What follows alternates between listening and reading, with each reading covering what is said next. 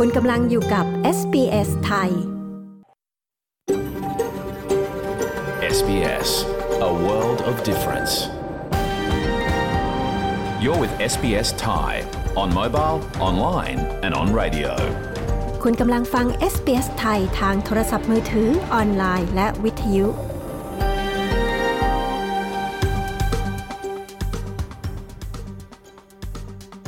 ขอระลึกถึงเจ้าของดั้งเดิมของดินแดนที่เรากำลังกระจายเสียงจากที่นั่นในวันนี้ SBS ไทยขอแสดงความเคารพต่อชาววรัญจรีวอยวรังของชาติคูลิน และต่อผู้อาวุโสของพวกเขาทั้งในอดีตและปัจจุบัน เรายังขอระลึกถึงเจ้าของดั้งเดิมของดินแดนชาวอบอริจิน และชาวเกาะช่องแคบทอร์เรสทั่วประเทศที่คุณกำลังรับฟังเราจากที่นั่นในวันนี้ สวัสดีค่ะ ขอต้อนรับเข้าสู่รายการ SBS ไทย ในคืนวันพระหัสบดีที่ 29 มิถุนายน พุทธศักราช 2566 ดิฉัน ปริสุทธ์สดใส ดำเนินรายการค่ะ เรื่องราวที่เป็นไฮไลท์คืนนี้มีดังนี้นะคะ Some employers don't want to give people more money, right? And they will say no, but it's not because it's an unreasonable request. If you genuinely deserve more reward for your contribution, then culturally that's acceptable to ask. จะขอขึ้นเงินเดือนอย่างไรในออสเตรเลีย เรามีคำแนะนำวิธีช่วยคุณเตรียมตัวก่อนเจรจากับนายจ้างค่ะ บอกตรงผมเห็นแนวโน้มปัจจุบันเนี่ยก็ตกใจเหมือนกัน นะฮะที่ตกใจก็คืออย่างที่คำถามพูดไปเมื่อกี้ว่า นอกจากจะมีจำนวนคนที่ลี้ภัยมากขึ้นเนี่ยแล้วอายุก็น้อยลงด้วย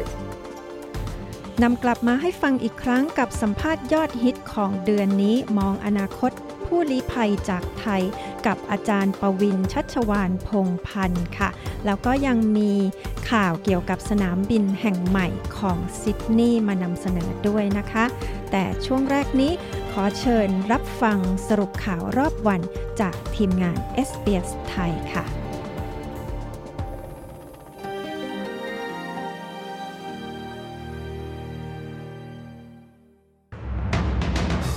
คณะกรรมการต้านคอร์รัปชันพบอดีตมุขมนตรีนิวเซาท์เวลส์พัวพันทุจริตร้ายแรง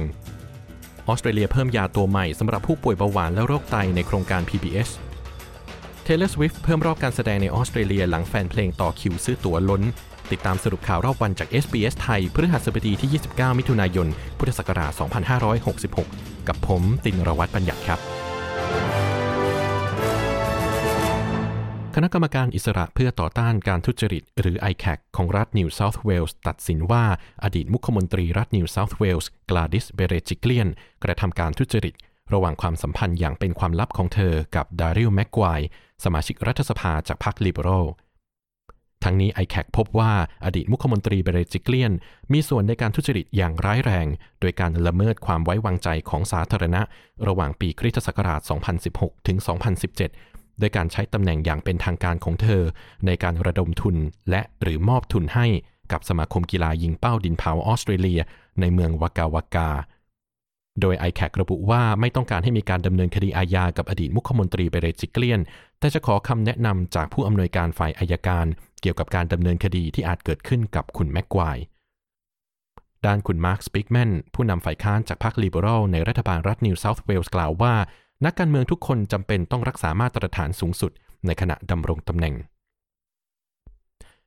นายกรัฐมนตรีออสเตรเลียแอนโทนีอัลบานิซีกล่าวว่า รัฐบาลของเขาประสบความสำเร็จในการลดอัตราเงินเฟ้อลงอย่างมาก ส่งผลให้งบประมาณเกินดุล 4,200 ล้านดอลลาร์ ทั้งนี้อัตราเงินเฟ้อล่าสุดของประเทศนั้นต่ำลงมากว่าที่คาดการไว้ โดยกลับลงมาสู่ร้อยละ 5.6 ในเดือนพฤษภาคม จากร้อยละ 6.8 เมื่อเดือนเมษายนที่ผ่านมาทำให้มีการตั้งข้อสังเกตว่า ธนาคารสำรองแห่งออสเตรเลีย หรือ RBA อาจระงับการขึ้นอัตราดอกเบี้ย อย่างไรก็ตามวุฒิสมาชิกฝ่ายค้านในพรรคลิเบอรัลคุณเจนฮูม ได้กล่าวโทษรัฐบาลถึงภาวะเงินเฟอ้อที่สูงอย่างต่อเนื่อง และแรงกดดันจากค่าครองชีพที่มีต่อครัวเรือนในออสเตรเลีย พร้อมระบุว่าเรื่องงบประมาณเกินดุลเป็นสิ่งที่ทำให้ผู้คนเข้าใจผิด ด้านนายกอัลบานิซีกล่าวว่ารัฐบาลของเขารู้สึกภาคภูมิใจ ในการทำให้งบประมาณเกินดุลรัฐบาลออสเตรเลียได้ตัดสินใจที่จะเพิ่มยาตัวใหม่ที่เรียกว่าเคเรนเดีย ไว้ในโครงการสิทธิประโยชน์ทางเภสัชกรรม หรือ PBS เพื่อจัดการกับค่าใช้จ่ายที่เพิ่มขึ้น ของการรักษาในโรงพยาบาลสำหรับผู้ป่วยโรคเบาหวานและโรคไต รัฐมนตรีสาธารณสุขของออสเตรเลียคุณมาร์คบัตเลอร์กล่าวว่า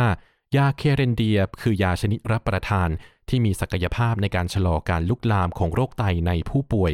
โดยคุณสมบัติดังกล่าวจะลดความจำเป็นในการล้างไตบ่อยๆ ซึ่งเป็นสิ่งที่ผู้ป่วยโรคเบาหวานและโรคไตจำนวนมากต้องการ โดยในปัจจุบันการรักษาในโรงพยาบาลของออสเตรเลีย1ใน 20 รวมถึงผู้ป่วยโรคเบาหวานที่ต้องเข้ารับการฟอกไตด้วย คิดเป็นค่าใช้จ่ายประมาณปีละ 2,680 ล้านดอลลาร์ อย่างไรก็ตามรายงานล่าสุดจากสมาคมโรคเบาหวานแห่งออสเตรเลีย ชี้ว่าหากไม่มีการเริ่มตรวจคัดกรองตั้งแต่เนิ่นๆ ตัวเลขดังกล่าวอาจเพิ่มขึ้นอีกร้อยละ 45 ภายในปี 2040 ด้านศาสตราจารย์ริชาร์ดแม็กไอแซค ผู้ร่วมจัดทำรายงานดังกล่าว เน้นย้ำถึงความสำคัญของการลดจำนวนผู้ป่วยที่ต้องฟอกไต Taylor Swift ป๊อปสตาร์ชื่อดังชาวอเมริกันประกาศเพิ่มวันจัดการแสดงอีก 2 วัน ในการทัวร์คอนเสิร์ต Eras Tour ปี 2024 ในออสเตรเลีย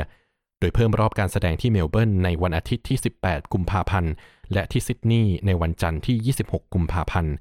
การตัดสินใจครั้งนี้เกิดขึ้นจากความต้องการอย่างท่วมท้นของแฟนเพลง ในการเข้าชมการแสดงที่ได้ประกาศไปก่อนหน้านี้ ส่งผลให้แฟนเพลงหลายแสนคนไม่สามารถซื้อบัตรเข้าชมการแสดงได้ แม้ว่าจะรอคิวทางออนไลน์เป็นเวลานานหลายชั่วโมงก็ตาม ผู้จัดงานระบุว่าการแสดงที่เพิ่มเข้ามาใหม่นี้ จะเป็นสองรอบสุดท้ายที่รวมอยู่ในการทัวร์คอนเสิร์ต Eras Tour ของ Taylor Swift ในออสเตรเลีย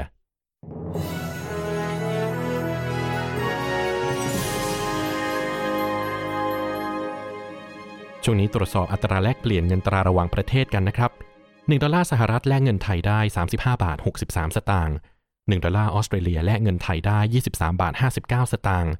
และ 1 ดอลลาร์ออสเตรเลียเทียบเท่ากับเงินดอลลาร์สหรัฐวันนี้ 66 เซนต์นะครับ ส่วนพยากรณ์อากาศทั่วออสเตรเลียวันพรุ่งนี้ศุกร์สิ้นเดือน 30 มิถุนายน มีดังนี้นะครับ ที่เพิร์ธพรุ่งนี้มีแดดจ้าเป็นส่วนใหญ่ อุณหภูมิสูงสุด 17 องศาเซลเซียส แอดิเลดพรุ่งนี้มีฝนโปรย อุณหภูมิสูงสุด 15 องศา โฮบาร์ตพรุ่งนี้มีฝนโปรย1-2 ช่วง อุณหภูมิสูงสุด 14 องศา แคนเบราพรุ่งนี้มีเมฆเป็นบางส่วน อุณหภูมิสูงสุด 12 องศา เมลเบิร์นพรุ่งนี้มีฝนโปรย1-2 ช่วง อุณหภูมิสูงสุด 15 องศา ซิดนีย์พรุ่งนี้มีแดดจ้า อุณหภูมิสูงสุด 18 องศา บริสเบนพรุ่งนี้มีแดดจ้า อุณหภูมิสูงสุด 21 องศา และที่ดาร์วินพรุ่งนี้มีแดดจ้าเป็นส่วนใหญ่ อุณหภูมิสูงสุด 32 องศาเซลเซียสครับ และทั้งหมดนี้คือสรุปข่าวรอบวันจาก SBS ไทยพฤหัสบดีที่ 29 มิถุนายน พุทธศักราช 2566 ผมตินรวัตรบัญญัติ รายงานครับ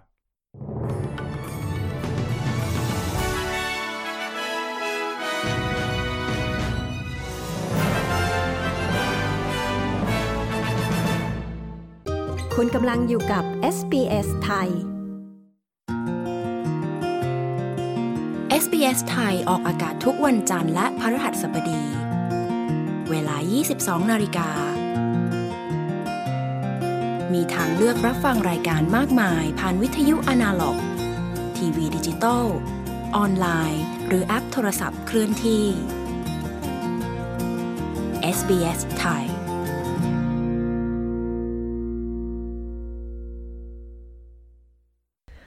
คุณกำลังฟังรายการ SBS ไทยกับดิฉัน ปริสุทธ์สดใสนะคะ หลายคนอาจจะสงสัยว่ารายงานข่าวสายตรงจากเมืองไทย ที่เคยมีนั้นหายไปไหน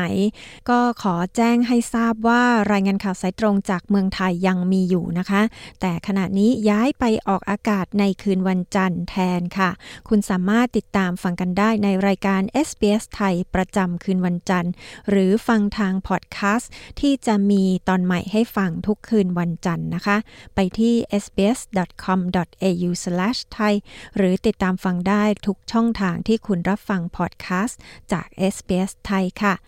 ในช่วงหน้าเราก็จะมีสารคดี Settlement Guide นะคะ จะเจรจากับนายจ้างในออสเตรเลียเพื่อขอขึ้นเงินเดือนได้อย่างไร อย่าพลาดนะคะ แต่ช่วงนี้เรามีรายละเอียดเรื่องสนามบินนานาชาติแห่งใหม่ของซิดนีย์มานำเสนอค่ะ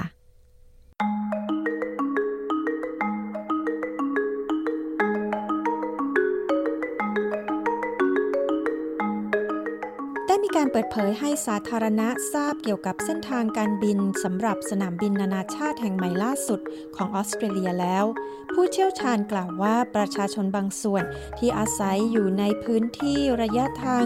20 กิโลเมตร ใกล้กับสนามบินแห่งใหม่ที่ Badgerys Creek ทางตะวันตกของซิดนีย์จะได้ยินเสียงเครื่องบินระดับเสียงราว 70 เดซิเบล เมื่อสนามบินเริ่มเปิดให้บริการปลายปี 2026 คุณรายเยนเทมเมอร์ และคุณเคียร่าเฮนผู้สื่อข่าวของ SBS News มีรายงานเรื่องนี้ ดิฉัน ปริสุทธ์สดใส SBS ไทย เรียบเรียงและนำเสนอค่ะ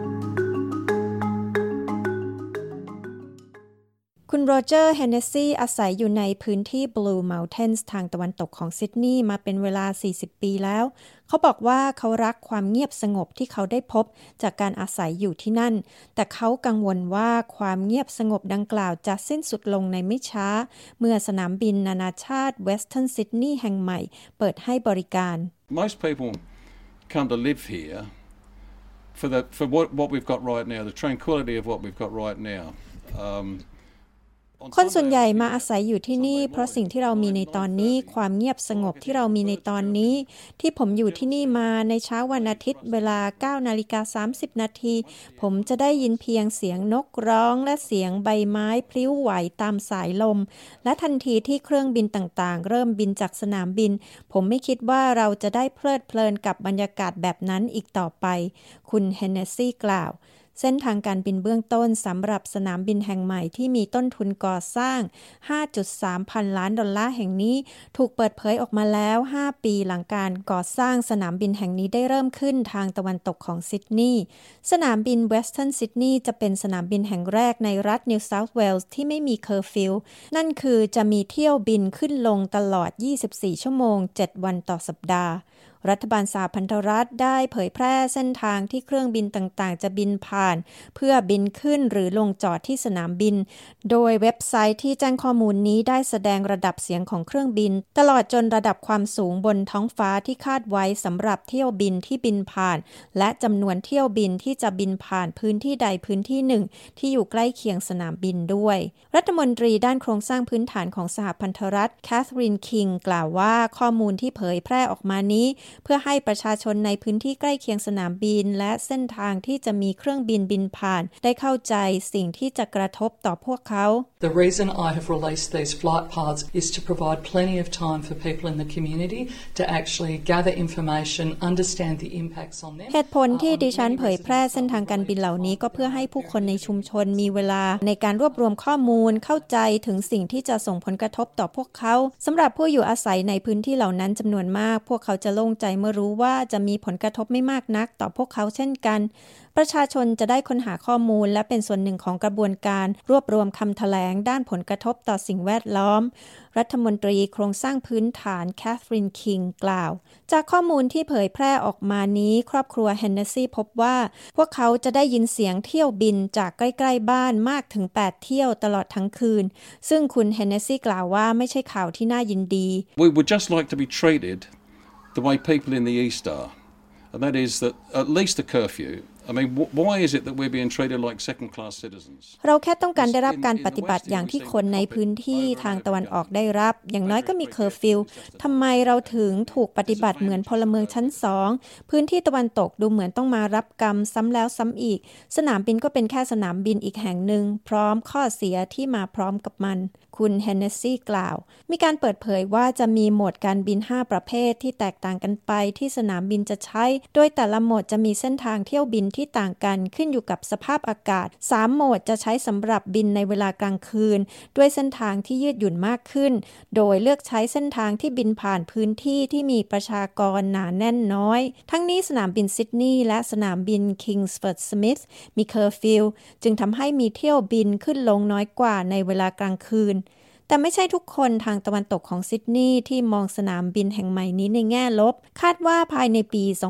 2033 สนามบินแห่งนี้จะรองรับผู้โดยสารได้ 10 ล้านคนทุกปี ซึ่งเจ้าของธุรกิจกล่าวว่าเป็นข่าวที่น่ายินดี คุณแอมมาฮุลโลฮันที่เป็นบาริสต้าที่ร้านกาแฟแห่งหนึ่งกล่าวว่า At the moment, we've seen things drop off a little bit. Cost of living, we've had COVID, and I think with the Western Sydney Airport, that'll that'll boost those numbers definitely.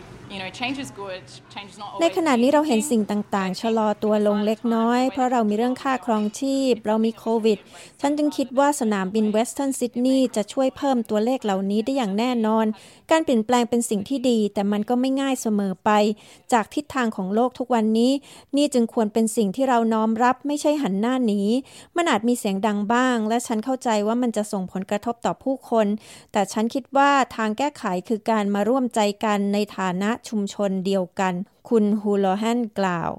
คุณอดัมเลโต้ CEO ของ Western Sydney Leadership Dialogue สนับสนุนสนามบินแห่งใหม่นี้เช่นกัน เขาได้ชื่นชมการสื่อสารของรัฐบาลสหพันธรัฐ กับชุมชนหลักวัฒนธรรมในระหว่างกระบวนการนี้ I think the governments at all levels have done a really good job in engaging with the communities to make sure they understand not only the noise impacts but the opportunities that this will bring.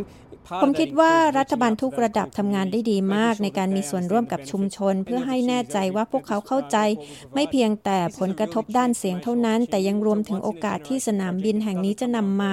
ซึ่งส่วนหนึ่งรวมถึงการติดต่อกับชุมชนหลากภาษาและวัฒนธรรมต่างๆ เหล่านั้น โดยทำให้แน่ใจได้ว่าพวกเขาเข้าใจถึงประโยชน์ และโอกาสที่จะได้รับจากสนามบินแห่งนี้ นี่เป็นโอกาสแห่งการเปลี่ยนแปลงอย่างแท้จริง เป็นโครงการที่เกิดขึ้นครั้งเดียวในชั่วอายุคนที่ไม่เกิดขึ้นบ่อยนัก เราจึงต้องฉวยโอกาสจากมันให้ได้มากที่สุด คุณเลโตกล่าว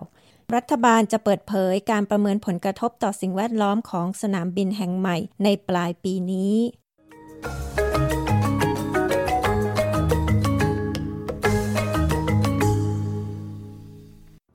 SBS SBS SBS SBS SBS SBS Radio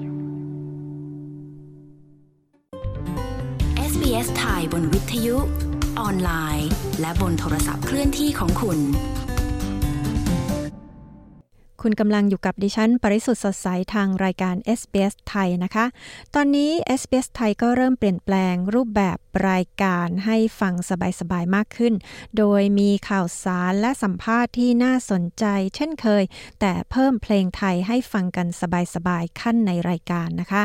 คุณสามารถฟังรายการพร้อมเพลงไทยจากเราโดยฟังรายการสดสตรีมมิ่งทาง SBS Radio App หรือฟังย้อนหลังรายการเต็มทางหน้าเว็บไซต์ของเราที่ sbs.com.au/thai ค่ะ วันนี้ก็มีเพลงเพราะๆเตรียมรอเปิดให้ฟังช่วงท้ายรายการแน่นอนนะคะ แต่ในช่วงนี้ไปฟังสารคดี Settlement Guide จากคุณชลดากรมยินดีทีมงาน SBS ไทยค่ะ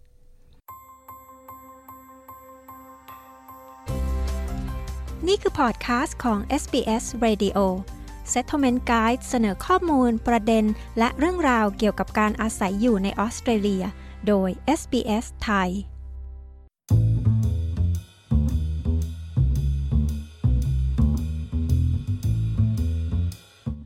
การขอขึ้นเงินเดือนอาจเป็นเรื่องน่ากังวลสำหรับหลายคนนะคะ ที่ออสเตรเลียค่ะ หากคุณมีเหตุผลที่เชื่อถือได้ว่าควรขึ้นเงินเดือน มีหลายวิธีที่จะช่วยให้คุณเตรียมตัวก่อนเจรจากับนายจ้าง และการได้เงินเดือนขึ้นอาจเป็นสิทธิตามกฎหมายของคุณ ทั้งนี้ขึ้นอยู่กับที่ทำงานของคุณด้วยค่ะ คุณโซอี้โทไมดูผู้สื่อข่าวของ SBS มีรายละเอียดเรื่องนี้นะคะ ดิฉันชลดากรมยินดี SBS ไทย เรียบเรียงและนำเสนอค่ะ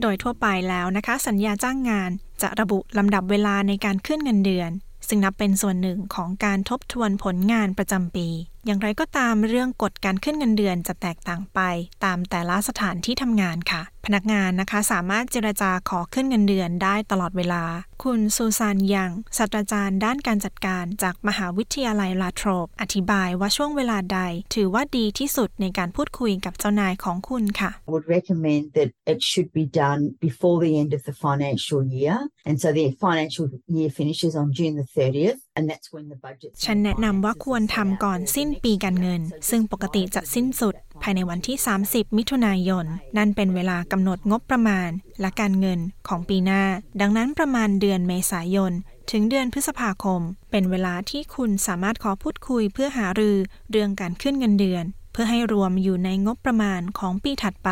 ศาสตราจารย์อย่างกล่าว คุณผู้ฟังคะการขึ้นเงินเดือนประจำปีนะคะ เป็นสิทธิของพนักงานตามกฎหมายที่ออสเตรเลีย สถานที่ทำงานในออสเตรเลียส่วนใหญ่นะคะ อยู่ภายใต้ระบบ Fair Work กฎหมายว่าด้วยการคุ้มครองการทำงานระดับประเทศ รวมถึงอัตราแรงงานขั้นต่ำที่กำหนดเฉพาะสำหรับแต่ละอุตสาหกรรม และสาขาอาชีพ หรือที่มักเรียกกันว่า award ค่ะ พนักงานนะคะมีสิทธิ์ได้รับการขึ้นเงินเดือนประจำปี ตามที่คณะกรรมการ Fair Work ตัดสิน จากการเจรจาของสหภาพแรงงาน หรือถ้าหากว่าสถานที่ทำงานของคุณนะคะ มีข้อตกลงขององค์กร หรือที่เรียกว่า Enterprise Agreement ซึ่งมักจะมีระเบียบการปรับขึ้นค่าจ้างขั้นต่ำขององค์กร ตามกฎหมายข้อตกลงนี้เป็นการเจรจาระหว่างตัวแทนของพนักงาน และนายจ้าง ทางด้านศาสตราจารย์ยังนะคะ กล่าวว่าขั้นตอนแรกคือการตรวจสอบว่าคุณได้รับการคุ้มครอง เรื่องค่าจ้างขั้นต่ำตามสายอาชีพ หรือข้อตกลงขององค์กรหรือไม่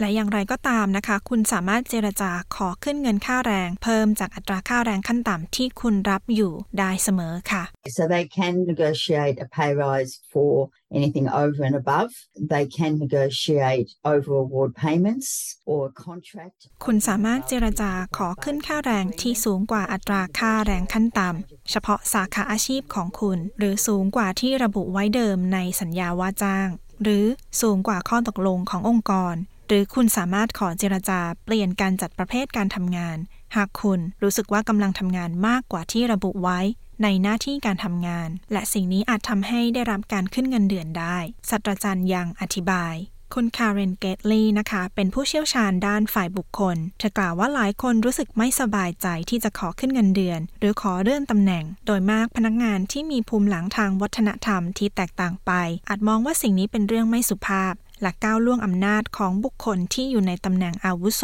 กว่า แต่สิ่งสำคัญคือหากคุณเชื่อว่าการขึ้นเงินเดือนเป็นเรื่องจำเป็น เป็นสิ่งถูกต้อง หรือเป็นสิ่งที่คุณควรได้รับ คุณควรพูดเรื่องนี้ค่ะ Some employers don't want to give people more money, right? And they will say no, but it's not because it's an unreasonable request. If you genuinely deserve นายจ้างบางคนไม่ต้องการให้เงินเพิ่ม และจะปฏิเสธ แต่นั้นไม่ได้หมายความว่าคำขอของคุณเป็นเรื่องไม่สมเหตุสมผล หากคุณรู้สึกว่าคุณควรได้รับเงินเดือนเพิ่ม จากการทำงานของคุณนั่นเป็นเรื่องที่ควรจะขอนายจ้างส่วนใหญ่จะตกลง นายจ้างบางคนอาจไม่ตกลง แต่การทราบถึงวัฒนธรรมการทำงานในออสเตรเลีย เรื่องนี้จะช่วยสร้างความมั่นใจ ว่าสิ่งที่คุณขอเป็นเรื่องที่สมเหตุสมผล คุณเกตลี่กล่าว การตรวจสอบเทียบเคียงเงินจากเว็บไซต์สมัครงาน จากเครือข่ายสาขาอาชีพ หรือภายในองค์กรของคุณเอง เป็นกุญแจในการทราบข้อมูล และนำไปใช้ในการเจรจาขอขึ้นเงินเดือน ที่คุณควรได้รับ แต่ในบางครั้งมักจะมีวัฒนธรรม เรื่องความลับของเงินเดือนภายในสำนักงาน ซึ่งมักกระทบกับพนักงานที่มีอายุน้อย พนักงานเพศหญิง และชนกลุ่มน้อยค่ะ คุณกำลังอยู่กับ SBS ไทย often find that there's a disparity and a lack of transparency between different groupings in terms of pay. I think it's important to have คุณอาจพบความเหลื่อมล้ำและความไม่โปร่งใสเรื่องเงินเดือน ฉันคิดว่าสิ่งสำคัญ คือคุณควรพูดคุยกับกลุ่มคนที่คุณรู้สึกสบายใจด้วย อีกสิ่งหนึ่งที่คุณทำได้ คือหากมีสหภาพแรงงาน สาขาอาชีพของคุณ คุณสามารถถามพวกเขาได้เช่นกัน เพราะพวกเขาจะทราบถึงเรื่องค่าแรงในสถานที่ทำงาน ของอาชีพคุณ คุณอย่างกล่าว ทางด้านคุณมิเชลโอนีลนะคะประธานสหภาพแรงงานแห่งออสเตรเลีย กล่าวว่าตัวแทนจากสหภาพแรงงาน สามารถช่วยในการให้ข้อมูลเรื่องเงินเดือนพนักงาน ที่ทำงานในตำแหน่งที่เทียบเคียงกับคุณได้ ข้อมูลนี้จะเป็นประโยชน์ในการต่อรอง การขอขึ้นเงินเดือน และการเจรจาในฐานะสมาชิกสหภาพแรงงาน หรือเจรจาร่วมกับคนงานอื่นๆ อาจเป็นการเจรจาที่ดีกว่าค่ะ Even if your workplace hasn't had an agreement before, you can join together with other workers in the union to say we want to negotiate. หากว่าที่ทำงานของคุณไม่มีการตกลงมาก่อน การเจรจาร่วมกับคนงานอื่นๆ ในสหภาพนับเป็นวิธีที่ดีที่สุดในการขอขึ้นค่าจ้าง มันมักจะเป็นเรื่องยากกว่า หากคุณเจรจาแต่เพียงผู้เดียวจากหลักฐาน แสดงให้เห็นว่าโดยเฉลี่ยสมาชิกสหภาพแรงงานในออสเตรเลียจะได้รับเงินมากกว่าคนที่ไม่ได้อยู่ในสหภาพแรงงาน 312 ดอลลาร์ต่อสัปดาห์คุณโอนีลระบุ และสหภาพแรงงานนะคะ สามารถให้คำแนะนำและข้อมูล เพื่อช่วยเรื่องการขอขึ้นเงินเดือนได้อย่างมีประสิทธิภาพค่ะ I think it's always important to be well prepared and that's what a union can help you with so thinking about what the arguments are การเตรียมตัวให้ดีเป็นสิ่งสำคัญ และสหภาพแรงงานสามารถช่วยคุณเตรียมตัวได้ ลองคิดถึงแง่มุมในการเจรจา ตัวอย่างเช่น คุณได้รับการขึ้นเงินเดือนครั้งล่าสุดเมื่อไหร่งานของคุณเปลี่ยนไปอย่างไร คุณมีความรับผิดชอบมากขึ้นหรือไม่ คุณทำงานหลายชั่วโมงมากขึ้น งานหนักขึ้น หรือคุณมีทักษะอะไรใหม่ๆ หรือไม่ คุณโอนิลแนะนำ อย่างไรก็ตามนะคะ คุณไม่จำเป็นต้องเป็นสมาชิกของสหภาพแรงงาน เพื่อขอขึ้นเงินเดือน หากคุณกำลังจะเจรจาในนามของตัวคุณเอง ควรมุ่งเน้นไปที่คุณประโยชน์ของคุณค่ะ But I'd be really focusing the argument around what you've achieved in your job, to looking at sort of evidence that you have. And so can you ควรจะเน้นไปที่การพูดถึงงานที่ประสบความสำเร็จของคุณเพื่อเป็นหลักฐาน คุณสามารถแสดงให้เห็นถึงประสิทธิภาพที่สูงขึ้นได้หรือไม่ คุณสามารถทำเงิน หรือหาลูกค้าใหม่ได้หรือไม่ หรือเปลี่ยนแปลงกระบวนการทำงาน เพื่อให้มีประสิทธิภาพมากขึ้น หรือไม่ศาสตราจารย์ยังอธิบาย ทางด้านคุณเกตลีผู้เชี่ยวชาญด้านฝ่ายบุคคล กล่าวว่าวิธีของเงินเดือนขึ้นนั้นแตกต่างไป ตามองค์กรและบุคคลที่คุณจะเจรจาด้วย แต่ไม่จำเป็นต้องคิดมากเกินไปกับเรื่องนี้ค่ะ It's always a one to one conversation. And again, it'll depend on the availability of these people that we're talking about. So it's if you're direct report manager. การพูดคุยมักเป็นแบบตัวต่อตัว ทั้งหมดขึ้นอยู่กับบุคคลที่คุณจะพูดคุยด้วย หากผู้จัดการของคุณทำงานในสำนักงานเป็นประจำคุณอาจเคาะประตูและถามว่าตอนนี้สะดวกที่จะคุยด้วยไหม การขอนัดหมายเพื่อพูดคุยอาจเหมาะกว่า และฉันคิดว่าการไม่ทำให้เรื่องนี้เป็นปัญหาในใจของคุณจะช่วยได้จริง ๆ คุณเกตลี่กล่าว สิ่งสำคัญนะคะคือควรรักษาทัศนคติให้เป็นมืออาชีพ เมื่อคุณยื่นเรื่องขอขึ้นเงินเดือน It's really important to not be emotional and to use the evidence to support your request. สิ่งสำคัญคืออย่าใช้อารมณ์ และใช้หลักฐานเพื่อสนับสนุนคำขอของคุณ แทนที่จะพูดคำว่า ฉันทำงานหนักนะ หรือค่าครองชีพสูงนะ ทุกอย่างขึ้นอยู่กับว่าคุณมีหลักฐาน และเสนอหลักฐานนั้นในลักษณะที่จริงจัง เพื่อแสดงให้พวกเขาเห็นว่าคุณทำงานได้ดี และทำงานหนักเพื่อองค์กรศาสตราจารย์ยังแนะนำ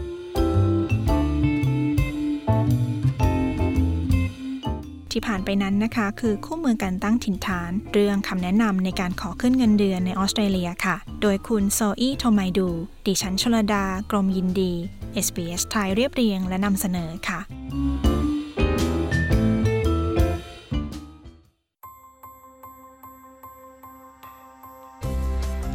ที่ผ่านไปเป็นพอดแคสต์ของ SBS Radio ฟังสารคดี Settlement Guide เพิ่มเติมได้ที่ sbs.com.au forward slash thai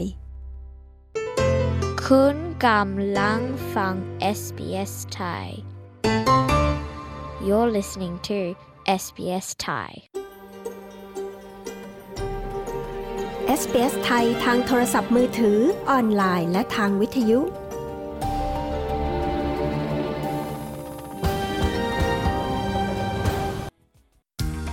การเรียนภาษาอังกฤษเปลี่ยนชีวิตคุณได้ คุณรู้หรือไม่ว่าคุณสามารถพัฒนาทักษะภาษาอังกฤษ และเรียนรู้วัฒนธรรมออสเตรเลียได้พร้อม ๆ กันพอดแคสต์ SBS Learn English จะทำให้คุณมีความมั่นใจ ในการใช้สำนวนภาษาอังกฤษแบบออสเตรเลียในชีวิตประจำวันมากขึ้น แต่ละตอนความยาวประมาณ 10 นาที จึงเข้ากับวันของคุณได้อย่างง่ายดาย และคุณจะรักการเรียนรู้ไปกับ SBS Learn English ฟังได้จากทุกช่องทางที่คุณรับฟังพอดแคสต์ของคุณ ช่วงพูดคุยคืนนี้นำกลับมาให้ฟังกันอีกครั้งกับสัมภาษณ์ยอดนิยมประจำเดือนมิถุนายนนี้นะคะ มองอนาคตผู้ลี้ภัยจากไทยกับอาจารย์ปวินชัชวานพงพันธ์ที่ขณะนี้ลี้ภัยอยู่ที่ญี่ปุ่น ซึ่งได้พูดคุยกับ s อ s ไทยเนื่องในวันผู้ลี้ภัยโลก 20 มิถุนายนที่ผ่านมา คุณชลดากรมยินดีทีมงาน s อ s ไทยมีบทสัมภาษณ์ค่ะ สวัสดีค่ะ วันนี้เราอยู่กับอาจารย์ปวินชัชวานพงพันธ์นะคะ อยากถามอาจารย์ค่ะด้วยความที่วันพรุ่งนี้ก็จะเป็นวันผู้ลี้ภัยแห่งโลกนะคะ หรือ refugee อาจารย์ด้วยความที่อาจารย์ก็เป็นผู้ลี้ภัยเช่นกัน อยากให้อาจารย์ช่วยมองสถานการณ์ ที่มีนักโทษทางการเมือง และนักกิจกรรมทางการเมืองที่ประเทศไทยนะคะ เพิ่มขึ้น รวมถึงอายุก็น้อยลงด้วยค่ะ อาจารย์คาดว่าจะมีคนที่เห็นต่างเนี่ยค่ะ ที่ต้องลี้ภัยไปต่างประเทศมากขึ้นหรือไม่อย่างไรคะฮะอันนี้คือบอกตรงผมเห็นแนวโน้มปัจจุบันเนี่ยก็ตกใจเหมือนกันนะฮะที่ตกใจก็คืออย่างที่คำถามพูดไปเมื่อกี้ว่า นอกจากจะมีจำนวนคนที่ลี้ภัยมากขึ้นเนี่ยแล้วอายุก็น้อยลงด้วย ผมเนี่ยรู้ดีกว่าใครๆเลย อันนี้ต้องขอเคลม ผมรู้ว่าผมอยู่ในเรียกว่า forefront เลยอะ่ะเพราะว่าเออ อยู่ต่างประเทศด้วย แล้วก็มีสถานะผู้ลี้ภัยด้วย แล้วก็เป็นอาจารย์ด้วย เพราะฉะนั้นน้องๆที่ลี้ภัยมาต่างประเทศเนี่ยส่วนใหญ่จะติดต่อผมมา เพื่อขอให้ผมเขียนหนังสือรับรอง ให้เพราะว่าหนังสือรับรองมันมีความสำคัญนิดนึงในการไปขอยื่นสถานะผู้ลี้ภัยในประเทศต่างๆนะฮะเพราะฉะนั้นบอกอาจจะบอกได้เลยว่าผมเนี่ยเขียนให้ หนังสือรับรองให้ผู้ลี้ภัย majority เนี่ยในหลาย ๆ คนนะฮะแล้วก็ในหลาย ๆ ประเทศด้วยอย่างที่ย้ำไปเมื่อกี้เลยว่าจริง ๆ แล้วอย่างที่บอกก็แนวโน้มมันก็คือ มันมีมันเริ่มมีคนที่ออกมาลี้ภัยมากขึ้น แล้วก็อายุน้อยลงไปเรื่อยๆนะฮะคือถ้าเกิดเทียบว่าผมเนี่ยเป็นเรียกว่าเป็นคลื่นลูกแรกเนี่ยของการลี้ภัย ปัจจุบันนี้ก็อาจจะเป็นขึ้นลูกที่ 2 ที่ 3 ที่ 4 ด้วยซ้ำนะฮะแล้วก็สมัยผมเนี่ยมันยังเป็นกลุ่มคนที่มีอายุมากหน่อย แต่ว่าสมัยนี้เนี่ยมันลดน้อยลง สั้นๆก็คือว่ามันเป็นผลมาจากการที่มีการชุมนุมกันนะฮะเมื่อปีคศ 2020 นะฮะเรารู้กันอยู่ว่ามันเป็นการมันเป็นการชุมนุมการประท้วงกันโดยกลุ่มคนรุ่นใหม่ ที่เรียกร้องให้มีการปฏิรูปสถาบันกษัตริย์ แล้วก็รวมถึงเรื่องเกี่ยวกับการปฏิปฏิรูป slash ยกเลิกมาตราหนึ่งหนึ่งสองนะฮะแล้วก็เรารู้อยู่ว่ามันเป็นมันเป็นมันเป็นประเด็นที่มันค่อนข้างละเอียดอ่อน เพราะฉะนั้นแล้วแล้วมันก็ยังเป็นประเด็นที่สามารถที่จะถูกเอ่อยังไงอะถูกกล่าวหาว่าละเมิดกฎหมายหมิ่นพระบรมเดชานุภาพได้ เพราะฉะนั้นน้องๆที่ออกไปณวันนั้นเนี่ยหลาย ๆ คนเนี่ยก็ถูกข้อหาละเมิดมาตราหนึ่งสองก็เป็นเหตุให้น้องๆ พวกนี้เนี่ยต้องออกมาลี้ภัยต่างประเทศครับ ค่ะ แล้วส่วนตัวอาจารย์ล่ะคะ ถ้าย้อนไปในวันที่ อาจารย์ประวินเนี่ยต้องเป็นผู้ลี้ภัยวันนี้นะคะ จะทำอย่างเดิมไหมคะอาจารย์ คือผมต้องขอยืนยันว่าผมต้องทำอย่างเดิมอะนะฮะผมคิดว่าเราก็เป็นผู้ใหญ่พอเอที่เราคิดว่าจะพูดยังไงการตัดสินใจที่ผ่านมาของเราเนี่ย ถือว่ามันก็เป็นการตัดสินใจที่ณวันนั้นที่มันที่เราคิดว่ามันถูกต้อง และถึงเป็นวันนี้เนี่ยผมก็ยังคิดว่ามันถูกต้อง ใครอาจจะคิดว่าเออแน่นอนว่าคำถามมันเป็นคำถามไฮโพทิซิสคือมันเป็นมันมันย้อนเวลากลับไปไม่ได้อยู่แล้ว เพราะฉันอยู่อยากจะพูดอะไรก็พูด ก็ได้อันนี้ก็แล้วแต่คนจะคิดแล้วกันนะฮะแต่ถ้าเกิดใครติดตามผมนานพอสมควรคงจะรู้ว่านิสัยผมเป็นแบบนี้แหละ คือผมก็เป็นคนจะพูดไงอะดื้ออะเออจะเทียบกับเทียบกับหยกแล้ววันนี้ที่ใครบอกมองว่าหยกเป็นเด็กดื้อเนี่ย ผมก็เป็นเด็กดื้อมาตลอดนะนะฮะถึงแม้ย้อนเวลากลับไปได้เนี่ย ผมจะไม่ดื้อหรอ มันไม่ใช่ มันไม่ใช่เป็นคาแรคเตอร์ของผมอะนะฮะ เพราะฉะนั้นตอบสั้นๆก็คือว่า ไม่อะถึงแม้ว่าย้อนเวลากลับไปได้เนี่ย ผมคิดว่าผมก็คงจะจะทำอย่างเดิม เอาจริงแล้วสิ่งหนึ่งถ้าเกิดมันจะมีเรื่องที่ผม regret เนี่ยเสียใจก็คือว่า ผมคิดว่าผมทำไม่พอ ผมทำไม่พอด้วยซ้ำในช่วงที่ผ่านมานะฮะเพราะว่าเมื่อเรามองดูเด็ก ที่ออกมาชุมนุมกันเมื่อปีคศ2020 รวมถึงสิ่งที่หยกกำลังทำวันนี้เนี่ยโอ้โหเด็กกลุ่มนี้เนี่ยรวมถึงหยกด้วยเนี่ยทำมากกว่ามากในจุดที่ผมทำมาในอดีต เพราะฉะนั้นเอาละอย่างที่บอก คืออาจจะถ้าอาจจะตำหนิตัวเองอาจจะตำหนิโดยที่ว่าตัวเองอาจจะยัง แรงไม่พอ ค่ะ แล้วถ้าเกิดว่าอาจารย์มีโอกาสที่จะได้บอกกับนักกิจกรรม แล้วก็นักโทษทางการเมืองที่ประเทศไทยตอนนี้ค่ะ อาจารย์มีมีอะไรอยากจะบอกกับพวกเขาคะผมพูดอย่างนี้ดีกว่านะฮะซึ่งคำถามนี้ผมก็เป็นคำถามที่น่าสนใจนิดหนึ่งคือเราเราได้ยินเราได้ยินคนที่เยอะหยันนะฮะผู้ลี้ภัยต่างประเทศอย่างกรณีของผมเนี่ยทำเยอะหยันก็คือว่าโอ้อยู่พูดอยู่จะพูดอะไรอยู่ก็พูดได้เพราะอยู่อยู่ต่างประเทศใช่ไหม อันนี้เป็นอันแรกนะคำเยอะหยันคำเยอะหยันที่สองคือ โอ้ยเนี่ย ชักจูงเด็กไปในทางที่ผิด พอเด็กมีปัญหาปุ๊บตัวเองก็สบายอยู่ต่างประเทศอะอันที่สามก็เช่น ตัวเองเนี่ยยุให้เด็กลงถนนแล้วตัวเองก็นั่งสบายอยู่ที่ญี่ปุ่นโอ้ยอย่างนี้ผมฟัง ผมฟังเรื่องมาทั้งหมด ฟังมาเยอะฟังจนแบบแรก ๆ ก็รู้สึกหงุดหงิดนะหลังๆนี่รู้สึกว่าเป็นเรื่องปกติละเพราะว่านี่มันก็เป็นการโจมตีแบบราคาถูกอะนะฮะเพราะคนที่พูดโจมตีเนี่ยไม่ได้ทำอะไรเลย ไม่ได้ทำอะไรเลยทั้งสิ้น ผมพูดอย่างนี้ดีกว่าว่า นี่จุดยืนของผมจุดยืนของผมก็คือว่า ณวันนี้เนี่ย ถ้าใครอยากจะออกไปต่อสู้ด้านการเมืองเนี่ย ผมไม่คัดค้านประการแรกนะใครอยากออกไปออกไปเลย in in a way ผมสนับสนุนได้ซ้ำแต่ถ้าใครเนี่ยคิดว่ายังไม่พร้อมเนี่ยนะยังคิดว่าเออต้นทุนตัวเองไม่สูงพอ คิดว่าถ้าออกไปแล้วเนี่ยมันจะมีผลกระทบกับตัวเอง ผลกระทบต่อครอบครัว ผลกระทบต่อหน้าที่การงาน ผมเข้าใจได้เลย และผมจะไม่โจมตีตำหนิ หรือผลักดันให้เขาออกไปทั้งที่เขายังไม่พร้อม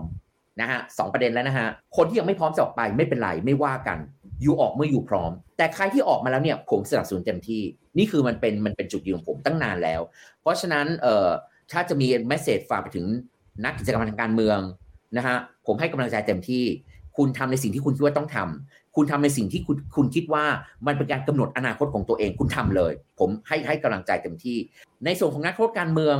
เราต้องรอวันที่ความยุติธรรมมันกลับคืนมา ผมคงพูดอะไรไปมากกว่านี้ไม่ได้ เพราะว่าไอ้คำว่านักโทษการเมืองเนี่ยมันมีความอายุติธรรมทับอยู่ใช่ไหมฮะไม่งั้นเราคงไม่ได้เราเป็นนักโทษการเมืองดังนั้นคือคือผมก็คงคิดว่าเราต้องรออะรอให้คนที่เจเนอเรชันนี้เนี่ยผลักดันให้เกิดการเปลี่ยนแปลง แล้วก็เพื่อการเปลี่ยนแปลงนั้นจะนำนำมาซึ่งการคืนความอายุติธรรมให้กับคุณ ในส่วนของผมที่นั่งอยู่ที่ญี่ปุ่นเนี่ยนอกจากผมจะให้กำลังใจนะฮะ ให้เรียกว่า support ต่างๆ แล้ว อย่าลืมว่าผมก็มีโปรเจกต์ส่วนตัวเป็นโปรเจกต์ advocacy เออเรียกว่าเป็น international advocacy ก็ได้ ซึ่งคนก็รู้ว่าผมทำมาสักพักแล้วนะฮะในการเดินทางไปต่างประเทศต่างๆ ในการคุยกับรัฐบาลตะวันตก รัฐบาลประชาธิปไตยนะฮะในการคุยกับ NGO ภาคประชาสังคม หน่วยงานต่างๆเนี่ยเพื่อเขาเพื่อขอให้หน่วยงานเหล่านี้เนี่ยให้ความสนใจประเทศไทยมากขึ้นนะฮะให้แรงกดดัน กับประเทศไทยมากขึ้นให้มีการปล่อยตัวนักโทษการเมือง ผมก็ทำเท่าที่ผมจะทำได้ แต่กระบวนการนี้เนี่ยอยากจะบอกทุกคนว่ามันไม่ง่าย แต่ที่มันไม่ง่ายเนี่ยผมไม่เคยสิ้นหวังหรือกิมอัพนะ ผมยังทำต่อ และจริงๆแล้วเนี่ยดีไม่กี่เดือนผมจะกลับไปสหรัฐอเมริกาอีกด้วย แล้วเอาอีกนิดนึงคือผมเพิ่งกลับจากออสเตรเลีย แล้วผมก็ทำโปรเจกต์แบบนี้ที่ออสเตรเลียด้วยเช่นกันครับ คุณกำลังฟัง SBS Thai You're listening to SBS Thai อืมโอเคน่าสนใจมากเลยนะคะ เรื่องโปรเจกต์ของอาจารย์ทีนี้ขอย้อนกลับมาในเรื่องที่อาจารย์บอกว่าบางคนอาจจะมองว่าการที่มีสถานะเป็นผู้ลี้ภัยที่อยู่ต่างประเทศเนี่ยมาชักจูงเด็ก แต่ว่าตัวเองก็สบายอยู่ต่างประเทศถ้าเทียบกับที่ประเทศไทยเนี่ยค่ะ พออาจารย์มองแบบนี้เนี่ยแล้วอาจารย์คิดว่าจริง ๆ แล้วด้วยประสบการณ์อาจารย์เองเนี่ยอาจารย์คิดเห็นตรงนี้ยังไงบ้างคะ คือผมคิดว่ามันอาจจะเป็นเอ่อเรียกว่ามุมมองที่ผิดนะ misperception เรื่องเกี่ยวกับการเป็นผู้ลี้ภัยต่างประเทศ ถ้าไม่จำเป็นผมไม่อยากใครเป็นผู้ลี้ภัยเลย ผู้ลี้ภัยเนี่ยมันไม่มีอภิสิทธิ์อะไรเหลือเลยในในตัวคุณเอง ไม่มีอภิสิทธิ์อะไรทั้งสิ้นนะฮะคุณอย่าพูดถึงอย่าพูดแต่การไปอยู่ต่างประเทศในฐานะเป็นในฐานะเป็นรัษฎรชั้นสองเลย เป็นผู้ลี้ภัยเนี่ยไม่รู้ชั้นอะไรต่อชั้นอะไรต่อชั้นอะไรก็ไม่รู้ แต่ว่าแต่ว่าอะไรในความเป็นผู้ลี้ภัยคือคุณเลือกไม่ได้ ถูกไหมคุณถึงต้องตกในสถานะผู้ลี้ภัย เพราะฉะนั้นผมอยากจะบอกก่อนเลยว่า การเป็นผู้ลี้ภัยมันไม่ใช่ง่าย ไม่ใช่เรื่องสนุกเลย เอาล่ะกรณีผมอาจจะเป็นข้อยกเว้น ซึ่งเมื่อมองผู้ลี้ภัยในในเมื่อเมื่อมองผู้ลี้ภัยไทยในต่างประเทศหลาย ๆ คนเนี่ยมันอาจจะไม่มีใครโชคดีเท่าผมเพราะอย่าลืมว่าตอนที่ผมการมาเป็นผู้ลี้ภัยเนี่ย ผมอยู่เมืองนอกแล้ว แล้วผมอยู่เมืองนอกมานานแล้วด้วย ผมไม่ใช่ ผมไม่ใช่เพิ่งวิ่งหนีออกมาจากเมืองไทยหนีคดงคดีอะไรไม่ผมอยู่เมืองนอกมาตั้งนาน ผมมีหน้าที่การงานผมมีอาชีพ เพราะฉะนั้นการที่ผมตกเป็นสาผู้ลี้ภัยเนี่ยมันเลยทำมันเลยทำให้ ผมไม่ลำบากเท่ากับคนอื่น เพราะว่าผมมีงานรองรับ ผมมีสถานะในประเทศนี้แล้ว ในกรณีของผมเองก็ยังมีความยากลำบากความยากลำบากอย่างอื่น โดยโดยเฉพาะในช่วงแรกๆที่เป็นผู้ลี้ภัยในการเดินทางไปต่างประเทศเนี่ย นะฮะพอเขารู้ว่าเป็นผู้ลี้ภัยปุ๊บโอ้โหคำถามมันร้อยแปดพันเก้าเลย กว่าเขาจะให้เราเข้าประเทศเขากลัวว่าเราจะไปลี้ภัยประเทศเขาใช่ไหมฮะแล้วก็รวมถึงเรื่องเกี่ยวกับสิ่งท้าทายทางด้านกฎหมาย ยกตัวอย่างเช่น ถ้าเกิดในระหว่างที่ผมเดินทางต่างประเทศแล้วเกิดเรื่องอะไรกับผมเนี่ยโอ้มันมันมันซับซ้อนอะเพราะผมเป็นผู้ลี้ภัยในจุดนั้นนะฮะที่รัฐบาลญี่ปุ่นดูแล แต่ถ้าเกิดมันเกิดเรื่องกับผมเลสเซในประเทศอังกฤษหรือในประเทศฝรั่งเศสเนี่ยมันมันมันมันคอมพลีเคทกว่านั้น คือมันไม่มีอะไรง่ายอะสำหรับผู้ลี้ภัยอย่างที่บอกนะฮะ อะตัดกรณีของผมไป ผู้ลี้ภัยรุ่นใหม่ๆที่มามันยังมีความยากลำบากอย่างอื่นอีกนะฮะความยากลำบากอย่างแรกคือหนึ่งคุณออกมาข้างนอกคุณต้องขอสาผู้ลี้ภัยซึ่งมีความเสี่ยงว่าอยู่จะได้หรืออยู่ไม่ได้ด้วยซ้ำถ้าอยู่ได้อยู่โชคดี ถ้าอยู่ไม่ได้เนี่ย แล้วอะไรจะเกิดอะไรขึ้น จะเกิดอะไรขึ้นกับคุณต่อไป ใครรู้ใครจะรู้ คุณจะต้องเดินทางไปไหน คุณต้องกลับบ้านหรือเปล่า ประการที่สองถึงแม้ว่าอยู่ได้สาผู้ลี้ภัยแล้วเนี่ยยูจะอยู่ยังไง อะไรคืออาชีพใหม่ของยู อะไรคือการเริ่มต้นใหม่ชีวิตต่างประเทศ ถ้าเกิดว่าคุณพูดภาษาอังกฤษไม่ดี หรือแย่กว่านั้นคุณไปอยู่ตกอยู่ในประเทศที่มันพูดภาษาที่สามเช่นญี่ปุ่น เช่นเกาหลีใต้ เช่นฝรั่งเศสนะฮะคุณจะคุณจะต้องเริ่มการใช้ภาษาใหม่โอ้ยคือ การการปรับตัวกับสังคมใหม่ การหาเพื่อนใหม่ หาชุมชนใหม่ หางานที่มันเราสามารถเลี้ยงตัวเองได้ อย่าคิดว่าการเป็นผู้ลี้ภัยเนี่ยได้วิ่งออกจากเมืองไทย ได้ไปอยู่ในประเทศที่ 3 ประเทศพัฒนาแล้วจะสวยๆไม่ อันนี้ขอบอกเลยว่ามันเป็น misperception ขอถามอีกนิดนึงนะคะว่าจากเหตุการณ์ที่อาจารย์เคยเจอเนี่ยค่ะ ว่ามีการบุกเข้ามารอบทำลายอาจารย์ที่บ้านที่ญี่ปุ่นเนี่ยนะคะ แล้วไอการลี้ภัยไปอยู่ต่างประเทศเนี่ยค่ะ มันปลอดภัยจริงไหมคะ ผมคิดว่าในกรณีผมตอนแรกผมคิดว่ามันจะปลอดภัยนะฮะบอกตรง ผมคิดว่ามันอาจจะไม่ปลอดภัย ผมคิดว่ามันอาจจะไม่ปลอดภัย ถ้าเราลี้ภัยอยู่ในประเทศเพื่อนบ้าน ซึ่งอย่าลืมว่าในจุดหนึ่งเนี่ยเรามีผู้ลี้ภัยไทยที่อยู่ในประเทศเพื่อนบ้านค่อนข้างเยอะเออชื่อก็แล้วกัน ลาวกับกัมพูชานะฮะแต่คราวนี้เนี่ยเมื่อมันเกิดกรณีของการทำร้ายร่างกาย มันไม่ใช่แค่ทำร้ายร่างกายนะในกรณีของประเทศเพื่อนบ้าน มันมีการรวมถึงเรียกว่าสังหารกันเลยนะฮะจนคืออันนี้อันนี้ผมคงไม่ต้องพูดลึกไปกว่านี้แล้ว อันนี้เนี่ยคือมันการมาเป็นข่าวระหว่างประเทศไปแล้วนะฮะว่าเอ่อจนถึงเคสล่าสุดเนี่ยคือน้องต้าวันเฉลิมสัตว์ศักดิ์สิทธิ์เนี่ยนะฮะที่ถูกถูกลักพาตัวอุ้มหายเนี่ยกลางวันแสกๆในกรุงพนมเปญอะไรแบบเนี้ย รวมถึงกรณีต้าด้วยเนี่ยทั้งหมด 9 คนนะฮะที่เรารู้นะ ที่ถูกสังหารอุ้มหายใช่ฮะถึงจุดนั้นเนี่ยผมยังคิดว่าเอ้ยผมอยู่ประเทศญี่ปุ่น ผมยังอาจจะปลอดภัยเพราะผมไม่ได้อยู่ในประเทศเพื่อนบ้าน เมื่อเหตุการณ์นี้เกิดกับผมตัวตัวผมเองเนี่ยนะฮะเมื่อเดือนกรกฎาคมปีคศ 2019 เมื่อมีคนบุกเข้ามาในอพาร์ตเมนต์ผมและทำร้ายผมเนี่ย ผมบอกเลยว่าไม่มีที่ใดในโลกปลอดภัย เพราะญี่ปุ่นเราคิดกันอยู่ว่ามันเป็นประเทศที่เรียกว่าอาชญากรรมต่ำมากนะฮะที่เราโหมันเราเรียกว่าคนญี่ปุ่นเนี่ยเปิดประตูบ้านนอนอะเปิดประตูเปิดประตูอะไรอย่างเงี้ยซึ่งเราก็เคยทำเราพอมันเกิดกับเราปุ๊บเนี่ยเรารู้เลยว่าไม่เลยไม่มีที่ไหนปลอดภัยเลย มันไม่ใช่แค่กรณีของผมนะฮะอย่างกรณีของน้องอั้มเนโกะเนี่ยซึ่งเป็นผู้ลี้ภัยไทยในในปารีสน้องอ้ำเนี่ยก็ถูกทำลายร่างกายนะฮะแต่โชคดีทั้งในกรณีผมและกรณีอ้ำเนี่ยมีการจับตัวคนทำลายได้ นะฮะก็ถูกลงโทษตามกฎหมาย ถึงแม้ว่าเราจะสาวไม่ถึงต้นต่อก็ตามนะฮะแต่เอาเป็นว่าผมไม่อยากพูดไปมากกว่านี้ ที่ผมอยากจะสรุปก็คือว่า ผู้ลี้ภัยทุกวันนี้เนี่ยเนื่องจากมันมีเหตุเกิดขึ้นกับผมที่ญี่ปุ่น และน้องอ้ำที่ปารีสเนี่ยที่ฝรั่งเศสอยากย้ำอีกทีว่าไม่มีที่ไหนปลอดภัยเลยนะฮะคือเราต้องใช้ความระมัดระวังอย่างมากนะฮะในการดำเนินชีวิตของเราในต่างประเทศ โดยเฉพาะผู้ลี้ภัยที่อยู่ในต่างประเทศ แล้วยังมีการเคลื่อนไหวทางด้านการเมืองอย่างต่อเนื่อง คุณต้องระวังว่าทุกวินาทีคุณยังเป็นเป้าอยู่เสมอ คือขอจบนิดนึงว่ากรณีของผมมันไม่ใช่มีแค่เคสเดียวนะครับ ในการถูกทำลายร่างกาย อีกไม่อีกปีถัดมาเนี่ยผมถูกสต็อกสต็อกเนี่ยภาษาไทยแปลว่าถูกติดตามแบบเงียบๆนะฮะแล้วก็มีการแอบถ่ายรูปผม แล้วก็เอารูปผมทั้งหมดเนี่ยไป แพร่อยู่ในทวิตเตอร์นะฮะซึ่งผมแจ้งตำรวจญี่ปุ่นและในสุดเนี่ยคนที่ทำก็ถูกจับเช่นเดียวกัน คือ คือมันมันมัน daunting มากๆอะในการที่คุณตื่นมาวันหนึ่งเนี่ยอะตื่นมาครั้งหนึ่งกลางดึกแล้วมีคนอยู่ในห้องนอนคุณ กับการตื่นขึ้นมาอีกวันหนึ่งเนี่ยแล้วเห็นรูปภาพของคุณเนี่ยในอินเทอร์เน็ต รูปภาพที่คุณไม่รู้เลยว่าใครถ่ายน่ากลัว มาก ตอนนี้นี่คือความคืบหน้าเรื่อง stalking นี่คือสถานการณ์เป็นยังไงคะเคสอันนั้นจบไปแล้วนะฮะเคส stalking อันนั้นจบไปแล้วคือสองคนเนี่ยซึ่งเป็นคนสต็อกซึ่งถูกว่าจ้างมา อีกอะเราไม่สามารถสาวถึงต้นต่อได้ แต่สองคนนั้นนะถูกจับเรียบร้อยแล้วนะฮะแล้วก็จะถามว่าเรื่องมันจะจบตรงนี้ไหมผมก็ไม่รู้จะตอบยังไงนะ เพราะผมอย่างอย่างที่บอกก็คือว่าเราต้องใช้ระมัดความระมัดระวังในการดำเนินชีวิตนะมันอาจจะมีเคสใหม่ก็ได้ที่คนสต็อกผมนะฮะแต่แต่พอมันเกิดเรื่องขึ้นกับผมสองครั้งเนี่ยรัฐบาลญี่ปุ่นก็ให้ความ ให้หลักประกันผมนิดนึงอะว่าว่าเขาจะใส่ใจเขาจะจับตามองผมเป็นพิเศษโอเคค่ะ ยังไงวันนี้ขอบคุณอาจารย์ปวินมากนะคะ ที่ให้สัมภาษณ์กับ SBS ไทยค่ะ ยินดีมากๆครับ ค่ะ สวัสดีค่ะ สวัสดีครับ คุณผู้ฟังคะ สำหรับรายการ SBS ไทยนะคะ ที่มีเพลงเพราะๆให้ฟังด้วยนั้นนะคะ ถ้าอยากจะฟังกันนะคะ ก็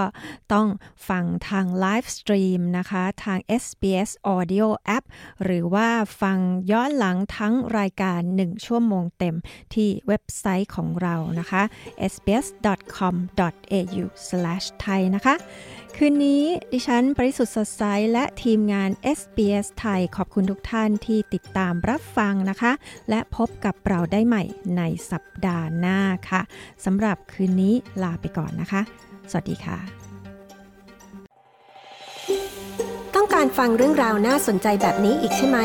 ฟังได้ทาง Apple Podcast Google Podcast Spotify หรือที่อื่น ๆ ที่คุณฟัง podcast ของคุณ